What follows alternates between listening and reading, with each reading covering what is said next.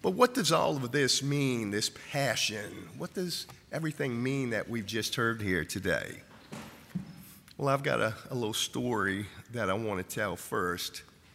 And it was when I was accepting my invitation into the formation as a deacon. I told a dear friend of mine that I would be filled with study and a lot of sacrifice. So I wouldn't be helping her anymore in her radio show. She said something to me that really kind of took me aback, uh, really by surprise. And first of all, she wished me good luck. And then she asked this question. She said, Are you willing to die for Christ? At first, I really had no idea what she meant. See, when asked questions like these, a lot may go through one's mind. Was this just a metaphor that she was um, asking me, or did she really mean what she was asking? You know, sometimes it may be a struggle to give that right answer, just thinking about the suffering and the emotions or what we would have to endure. Now, who would really want to go through all of that? So I gave her my answer, and I didn't really have to think about this one too long. And it's because Christians, with suffering that is united in Christ, our death means life. We begin this Holy Week with Palm Sunday by remembering the Lord's Passion. Now, the word passion, like the word love, is a used and abused term that we use every day. But when we speak of passion in the case of what our Lord underwent, there's room for multiple understandings of passion and he shows us passion in all the facets in which we should live our lives today. And this is what he meant. First thing is we notice in our first reading is our, our Lord puts up no struggle, almost like a lamb to a slaughter. The suffering servant from today's first reading. So his passion really, it meant suffering.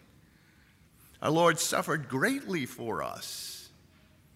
In his passion, we see Isaiah's parable of the suffering servant fulfilled. And passion meant having something done to you that is not necessarily pleasant.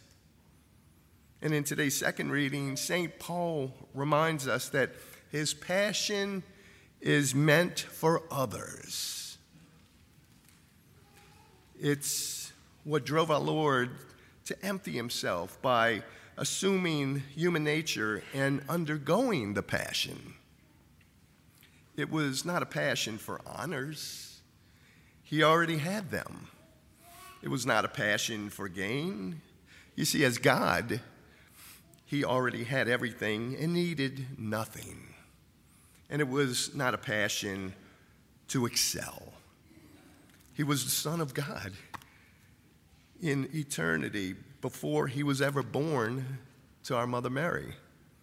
It was a passion for his Father and for each and every one of us. And next, his passion also meant emotion. In Luke's account of the Last Supper, our Lord expressed how committed he was to his disciples and how he desired to be with them before suffering. See, passions can be a good or a bad thing. He was passionate, passionate about his cause.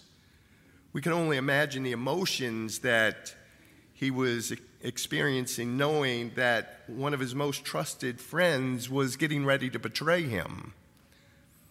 See, the fear he experienced in Gethsemane of what he was going to undergo were tremendous. The betrayal and abandonment by his disciples that he experienced when things became dangerous and the torture and ridicule he underwent was immense. But most importantly, passion means love. See, people are encouraged today to be passionate about what they do or to change what they're doing if they're not in love with it. And we're expected to love what we do. And we consider people blessed who love what they do. However, the mystery of Christ's passion shows us that it isn't so much loving what we're doing, but loving those for whom we're doing it for.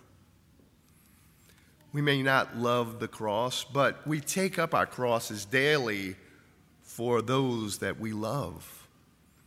Jesus loved us loves us through the cross and undergoes the passion to teach us what passion truly is. See, Holy Week has begun. In imitation of Christ in these days, contemplate not what we love or don't love, but whom we love through what we do. As we follow our Lord step by step and blow by blow to Calvary, ask Him today as we receive Him in the Eucharist to show us for whom He is suffering. And we know that is each and every one of us. You know, when my friend asked me that question, I immediately gave her the answer, and it was out of love for him. I said, Yes, I would die for him because he died for me, for us. So, what does this all mean? It means love. It was out of his love that he did this. Out of love, we are all really asked to die for him.